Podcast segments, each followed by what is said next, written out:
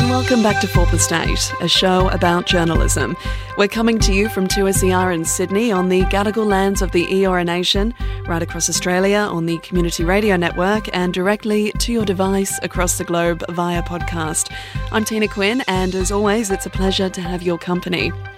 If you've ever seen a journalist in front of a TV camera on their own and wondered, where's the camera person? You've likely spotted a special class of media workers. They're known as multimedia journalists, also nicknamed a one man band, a backpack journalist, or a video journalist. They are TV reporters that work on their own. They produce, they film, and occasionally edit TV packages. They are their own camera person. It's a popular role in the industry, but not one without criticism around issues such as worker safety and burnout. In the United States, two thirds of TV newsrooms report that they mostly use multimedia journalists, and it's easy to see why they're in high demand. They're a cost efficient measure for newsrooms, but they also have the ability to produce intimate and groundbreaking stories that might not be as easy for a less than subtle TV crew to approach. To discuss all this and more, we're joined by Johanna Marie. She's a video journalist at ABC News based in Bundaberg. Johanna has been a video journalist for around 10 years and previously worked for Sky News. Johanna Marie, a warm welcome to Fourth Estate. Thanks for having me. And Chris Campy also joins us. He's the current Chief of Staff and a senior journalist at 10 News First Sydney. Chris has been a cameraman and journalist for more than 20 years. He previously worked as a video journalist for 7 News. Chris, welcome to Fourth Estate. Good to be here. Thanks for having us. Okay, let's start with a question for you both. Is the role of the multimedia journalist, you know, the one person TV crew, impacting the quality of, of television news, do you think? Johanna, to you first. Yeah, well, I think overall, you know, in, in, over the past few years, we have seen a decline in probably the quality of news, but I don't think that's because of news organizations turning to video journalists. I think it's more, you know, uh, the fact that we rely a lot more on mobile phone footage, um, user generated content from social media, that sort of stuff. Because video journalists can actually film now in high definition, they can edit these amazing packages that get put on national and international programs. So I don't think video journalism has contributed to a decline in the quality of news. Chris, you've been doing this for a couple of decades. What's your take on it? Yeah, I think I, I had a significant advantage in that before VJs or video journalism was really a thing. Uh, when I started, I came from a camera background with uh, 10 years uh, just on behind the lens. So for me, it was a, it was a very different journey. And I, I agree that I don't think we can pin any change in quality on the increase in the use of video journalists. I think perhaps more overall, there's an acceptance of more formats and different ways of acquiring events and news that, that newsrooms across the world have become more accustomed to mm. accepting in terms of the phone vision and things like that. And, and that's often the quickest way that that material is is gathered and distributed. So I think that acceptance to run a variety of different formats probably has more to do with you know a, a, less polished looking product that is more acceptable these days. And then video journalism is is a is a tricky one because it generally comes down to how any organization implements that role how the the training is a, is set up and how the equipment is provided and and what the expectations are of that journalist. And in some cases, you've got very talented people with high definition, lightweight cameras accessing different different parts of the world to tell stories that are very high quality. So it's it's a bit it's not one case fits all, but I certainly wouldn't pin the the arrival of video journalism to a degradation in quality you might even say that it's obviously added a further depth or or given you access to stories to tell stories that you might not previously have been able to do you think? I would, I would agree with that because yeah be, me my myself being based in regional Queensland it does mean that you know we're here now we now have a journalist that can operate a camera and go out and tell stories that where there there hasn't been a cameraman based here to tell these stories for years and years and years. So it has it does mean we get that right, wider um, diversity of stories. Chris, you've worked as a one person TV crew before and also as a, a camera person alongside a television presenter. Now, a lot of us would see a one person TV crew as someone doing the job of traditionally two people. Do you think that's fair to say? I think it often is inaction, uh, which is which is the trick I've found in in my career is that when when I jumped to start doing both sides of the camera, um, I already had the camera technology behind me, the editing capability, so it was a matter of integrating that into my storytelling. I think it's very different if you start at the point of having to learn all of those skills at once because sometimes those people have come from a background where they've done one or the other um, and now they're expected to to broaden their area of responsibility. So it it depends on how it's executed and how it's utilized. I think i agree with johanna the advantages are there. If you have the timeline to allow for it, if you have a bit of extra time to spend with a person, particularly in regional areas or overseas where your deadline isn't immediate, uh, you can get a much more intimate story in a lot of cases because you're much smaller profile. You're not as uh, intimidating as a full television crew is.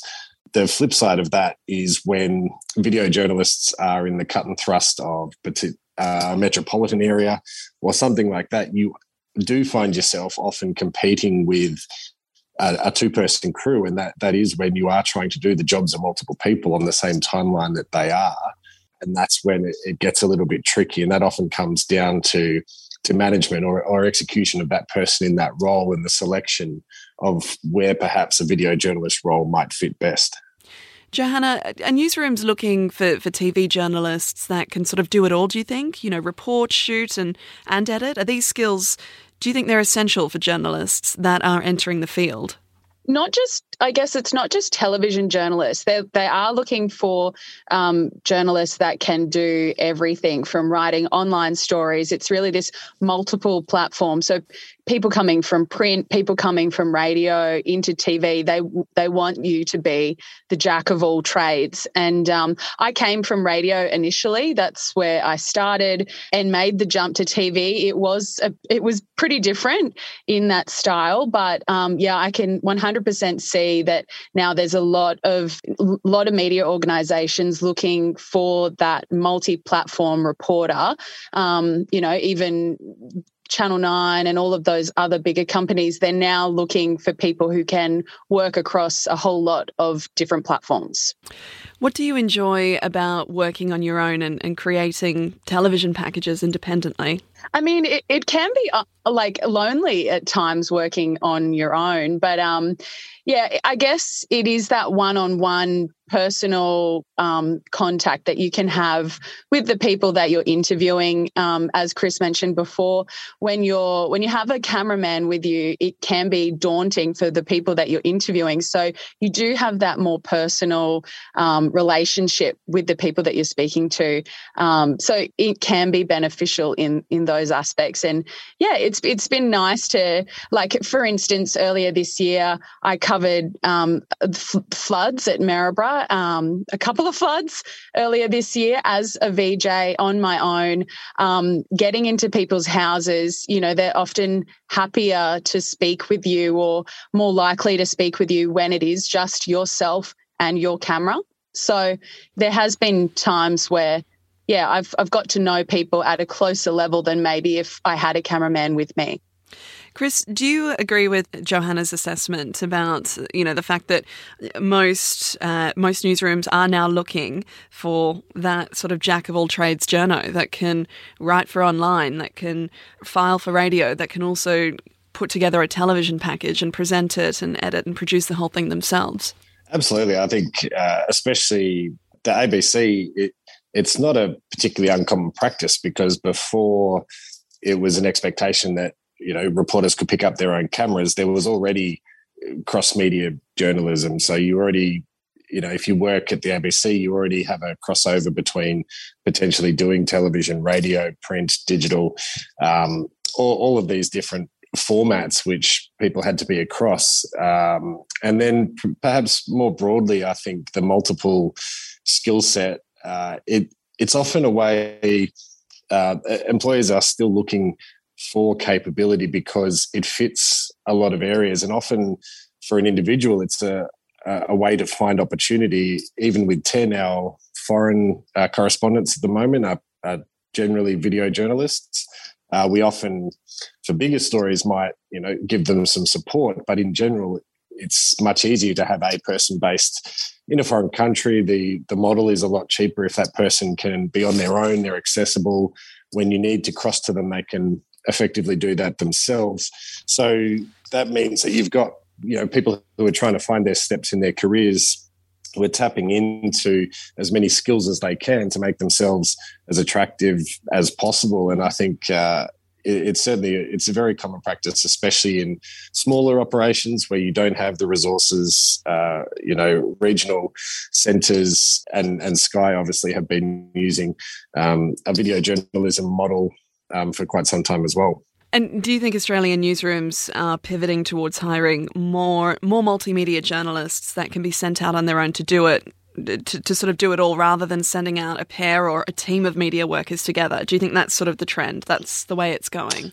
I, it's a hard one to say because I think it, it was about 2011 when I started reporting. I was I was still technically a cameraman, and then I was, was doing stories, and that was because I was finding myself overseas a lot. It was a opportunity that that just emerged, and I went for. My experience over a decade or so is there's been a lot of rollouts, a lot of different models of how a video journalist fits, and the catch is that it, it's not a scattergun solution. You, you, you can't necessarily just build a newsroom full of video journalists and expect to mm. cover all of your bases. It's every every requirement is different and every model is different. So mm. for an organization like Sky, they they require people on locations doing live crosses regularly. So they mm-hmm. the terminology of using a video journalist there is to have someone with their own camera able to do that, but mm. not necessarily gathering a complete story because they would utilize a lot of agency footage.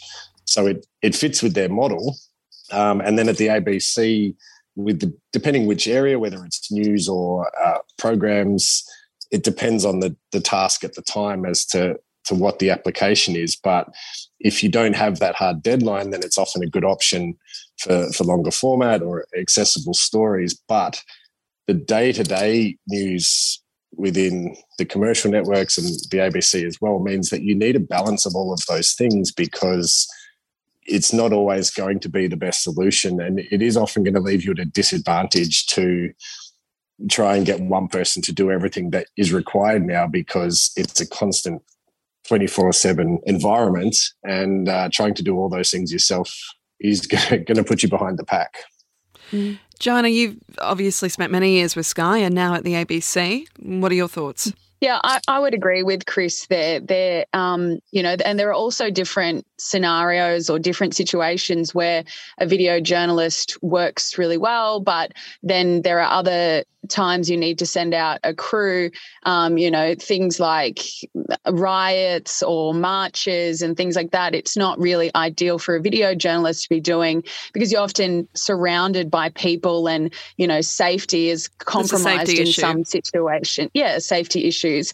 And so, um, you know, in those situations, you will always need a camera person um, and, a, and a reporter to send out in a crew um, but yeah, then uh, working at Sky, um, you know, you you had to go and and stand out and do rolling coverage, live crosses at different things like, um, you know, at Parliament House or you know covering courts and stuff like that. So there are different scenes and and settings that you would use those different varieties and and yeah, the the video journalist role and then a, a crew of a cameraman and a reporter.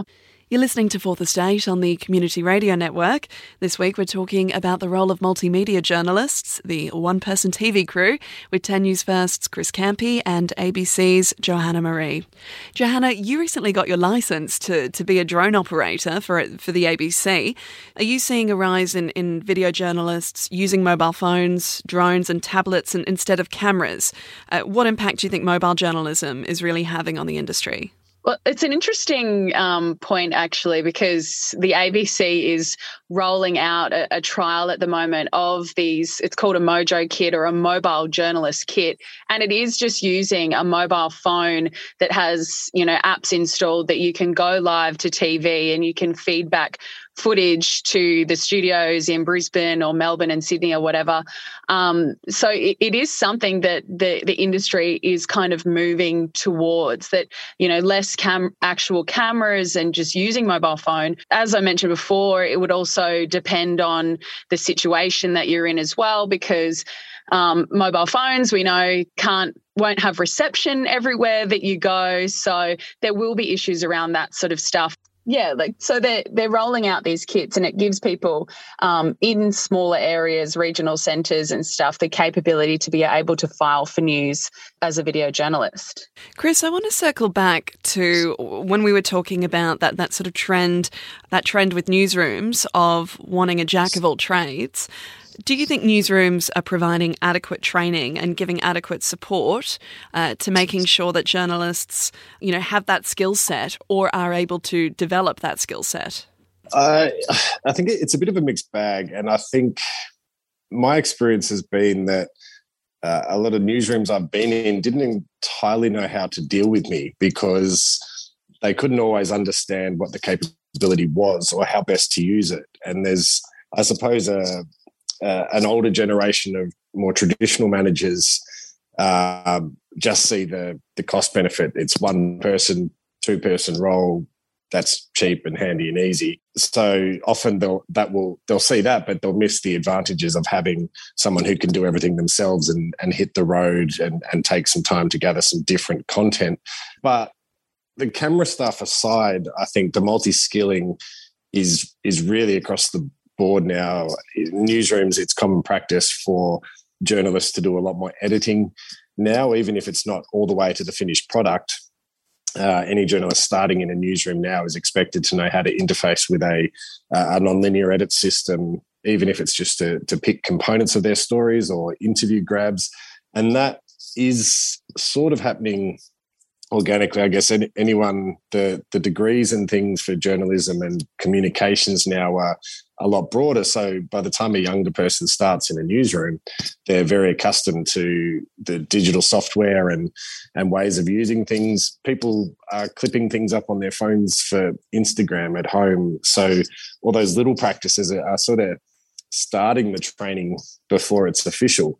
Uh, whether there's enough training is is a a real tricky one. I think when I was at the Seven Network, they for a little while there, there was a plan to switch a lot of the regional uh, bureaus and newsrooms across to a video journalism model, and I jumped in um, to to help with a little bit of that, and it, it was probably there was a bit of a lack of understanding of what that meant because it was again that misunderstanding of how the model had to fit. If you turn a regional newsroom into just video journalists, you you might miss the productivity concerns because in the regions often you'll have a shortage of staff, so you'll use camera people and journalists in different ways. Often the, the journalists might be in the office while the cameraman's out shooting stories that they will ultimately write, just to to make it a workable operation. But mm. if, if everybody's trying to shoot and gather start to finish their story, you actually have a big productivity gap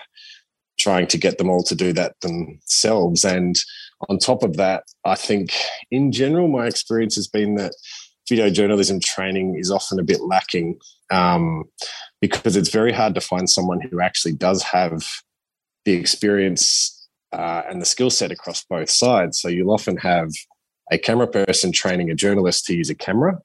Um, or, or a little bit the other way. And there's often a mismatch there because if all you've done is look down a viewfinder for your mm. whole career and you can you can teach those things to someone but if you haven't done it at the same time you're also thinking and processing your story uh, then your side of teaching is going to be very technical and and perhaps not the best training for someone who's got to do all of those things at once. So on the camera side i'd argue there hasn't really been a lot of good training often. I think it's a find your feet sort of a, a role for people in the field I'm guessing you'd have a really sort of heightened nose for picking up on that as someone who trained as a cameraman and was primarily a cameraman for so many years. What do you think are some of the challenges when it comes to creating your own television packages, especially when filming your own piece to camera or, or, or doing a live cross? Johanna? there are lots of challenges when you're trying to film your own piece to camera. Um, one of them is making sure that you're in focus because you're often standing in front of the camera. you can't see it from behind. Um, so you know there is a lot. It takes a lot more time than if you had a cameraman and could do do that for you. You you're obviously having to set up your shot. Um, you know, work out where you're standing, work out whether you're in focus. You're dealing with wind, sun, lighting. It's um, yeah, it can be a challenge. And you know, there have been times where I've been trying to set myself up and people are trying to jump in the back of me and, you know, yell out and like make noises and put you off. It's it is hard when you are a solo operator trying to set up your own piece to camera. But yeah, it's if you can do it well. Once you've learned how to do it, um, you know, I often get comments that oh, your piece to camera looks like great and everything because you know I've done it that many times that I I know how to get the best lighting. I know how where where I need to stand so the wind is not blowing my hair in my face. Like it, it is a process, but you, you, you do learn the tricks of the trade? I think uh, earlier tapping on one of the, the biggest challenges I agree with is that it can be a lonely road as a, a solo operator, and you you lose the advantage of banter or bounce back. You you don't have someone else with you to bounce your ideas around or decide how next you'll proceed with the story. It's all in your head. So whether it's a technical aspect, you could be dealing with your hair blowing around, or the sun being in the wrong spot, or the you might have some technical issues. You're also processing your your story and your information, and then a lot of the time you're in the car on your own. And yeah, I, I found that that that can be a significant disadvantage because there's no one to question you, no one to, to ask a question of. You're on your own all the way through, and I think mentally that that takes a lot out of you. I think it's um, uh, obviously many hands make light work. If you if you have to turn that light on yourself, it's going to be a lot heavier on your your mental health throughout the day. But um, yeah, if it's it's something that I think time is an advantage if you have to do everything. If you don't have time, uh, then everything's a bit of a scramble. And I've always said that under a tight deadline, you ultimately end up compromising somewhere on some side of the equation, whether it's yeah. you know, the script's not as perfect as you like, or you, your interview or piece of camera may not be as polished as you'd like because mm-hmm. you've put more mental eff- effort to one side or the other, and that's left a, a gap on the other side. Johanna, do you think by creating your own television packages that you actually have have you noticed a sense of more creative freedom to, to break traditional molds than say you um, had before?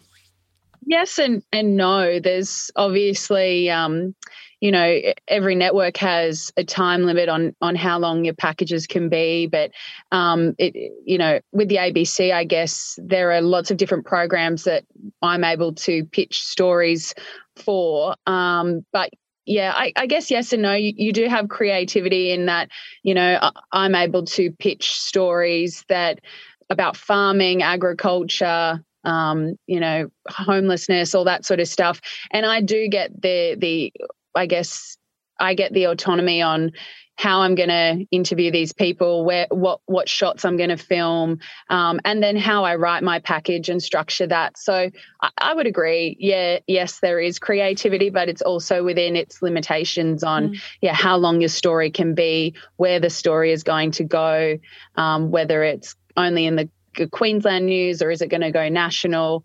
Um, yeah, th- those different parameters you've got to work within. A Twitter thread by 11 Alive news reporter Savannah Levins in the United States has sparked a lot of attention recently. She tweeted that many female video journos have shared experiences with within a Facebook group that she uh, that she looks after, and the those shared experiences, the common themes that keep coming up are of being overworked, underpaid, and underappreciated is an, another big big one that keeps uh, raising its head, and it's leading to a mass exodus of journalists to public relations or other industries. Do you think this is an issue that we're starting to see in Australia as well? Do you think it translates down under, Chris? Absolutely. uh, it's it's a combination of things. I think uh, and and America has a, a, variety of different models that they run with. They they have a lot of different terminology. Camera people are photojournalists, um, and and again, a lot of their less than metro areas are are going to video journalism models. I think it's a broader issue than workflow, and I think. But there, there's certainly enough evidence of late. I know in Brisbane, for one, certainly uh, the seven and nine networks have had a quite an mm. exodus of late. Channel 7 were doing stories last week on the number of people inside the state government's media department, uh, which was in the hundreds. And many of them were former Channel 7 employees that have mm. gone within the last 12 months. And I think what I've noticed is that when people move to a a comms or a PR job late in their career, you can it's easy to understand. You know, they've spent 10 years on the road in the cut and thrust on a deadline, giving up their days off, cancelling their dinner plans in order to cover breaking news. They take a more, a slightly higher paying job with more comfortable hours and a more comfortable uh, balance for their work life. Uh, and you can understand that late in a career. I think the perhaps the worrying thing we're seeing at the moment is that a lot of the people that are, are departing are a lot younger and aren't necessarily taking the jobs just for for a more comfortable environment. Although that's what they generally find because they do pay better than mm. most of the networks do. But it is a burnout, and and we're seeing that in people in their mid twenties who who used to you know crawl over hot coals for a, a job in a television station um, on the news. These people are burning out earlier, and I think that's a really uh, big concern that we've all got to consider. And I think it's worse now off the back of the pandemic because we all worked, there was a lot of work from home modeling. Right. A lot of people had time to reflect and consider and have a bit of a taste of what it was like to have a bit more time at home and, and a little less all work, no play. And I, I, I think I think we're seeing that mind shift a lot earlier. Um, and you know, I think probably combined with a number of cuts to the industry and less people, more demand in most markets, I think there is a bit of a, a burnout rate. Well, I was going to ask do you think some of it has to do with tightening uh, news budgets, tightening media budgets that are meaning that, you know, singular journos are having to take on more and more and more with little appreciation or compensation for their work? Johanna? Well, I was actually just about to say um, I have also seen recently a lot of journalists my age leaving news and going into PR comms positions. And I'm in early 30s, and a lot of these female journalists that I've seen leave are the ones that are starting families and probably, uh, I would say, looking for that work life balance. And there are, especially if you're working in a metro newsroom, you're spending long days, long hours, like 12 hour days on the road, even longer sometimes, um, you know, spending nights or, or, or weeks away from your family covering stories. So I feel like the work life balance is a part of, the, of their decision to, to leave the industry. But um, as Chris mentioned too, it, it is happening earlier like the, these female journalists are in early 30s they're not late in their careers moving to comms and pr roles so it is a, an interesting thing that's happening at the moment uh, Chris, how do we look at combating burnout? Do you think it's an issue for a one person TV crew? I think so. I think, you know, it's it's certainly something we, we've got to consider broadly across the industry. And and I think uh, media has always always had a little bit of a a legacy issue where a lot of the people who were in charge of big media organizations um, were from a bit of a different environment. Uh, sometimes it can be hard for a uh, a senior manager in their, their 50s or 60s to understand the environment we're currently in. Um, their experience of being out on the road as a journalist was back when satellite trucks were thrown around and gold Amex cards ruled the world and there were field producers. The time you, you fought all day for the bulletin at the end of the day. Whereas now, and you know, especially with ABC reporters are, are also added to the the 24 hour news cycle. Um, and the feeding of multiple bulletins. You know, at, at, 10, we're on first thing in the morning, we're on for 90 minutes in the evening. So the the stretch is across everywhere. And I, I wouldn't say it's necessarily related to the isolation or the solo roles, but that whether it's a dictated video journalism role or not, the spread is across everywhere. So there are a lot of cameramen or camera people who are out on their own picking up interviews purely logistically because we've taken a lot of cuts in recent years, but we're still producing a lot of news. So logistically, you've got a lot of people out there gathering frantically on their own. You've got you know phone interviews picked up with a camera at the scene or over Zoom. It's it's a constantly moving environment, and I think a lot of the people who've been in charge for a lot of years have never had to be in it. They haven't had to have the multiple bulletin day, mm. the digital technology that means you jump out of the car and you're live, and you can do that on your own these days with a camera and a live unit. And so there perhaps hasn't been an appreciation of that take up.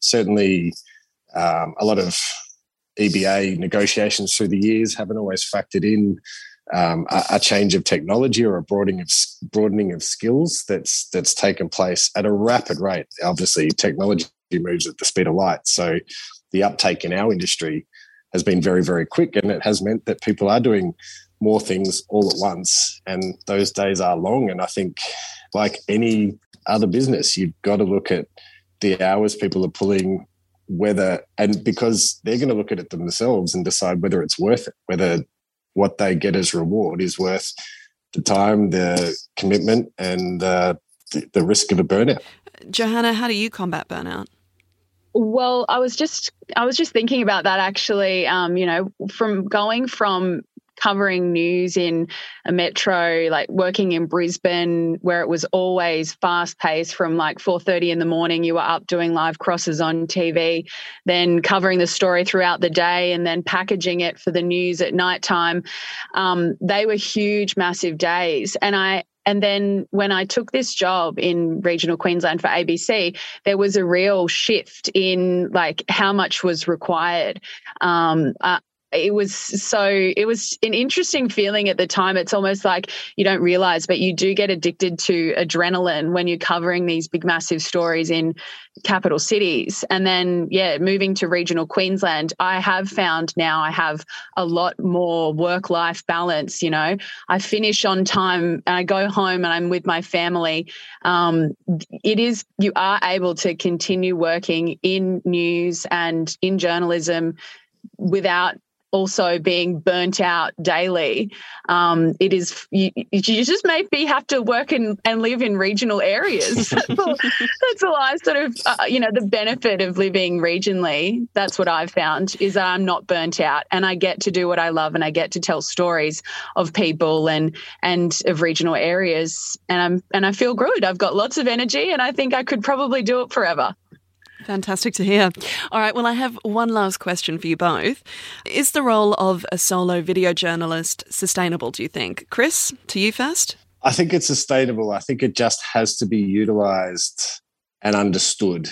Uh, it's certainly got tremendous advantages. Um, I think it it has a place. It always will. I think it should be seen as a a positive option, but it, I think it, it just depends on the approach. If it's seen as simply a more for less approach, it's always doomed to fail, I think, because there's always going to be reluctance. But um, it's it's still a space where, you know, as we've been chatting about, especially in regional areas, in other areas, if you believe in stories, the the idea that it's one or the other these days um, is fading. You know, if you if you film pictures for a living, you are in a sense a journalist because you have to capture and convey a story the same way that a, a, reporter traditionally has to do that in words. And and if you are accustomed to writing words you can transition that to painting with pictures which is the entire nature of the job. So i think it's a very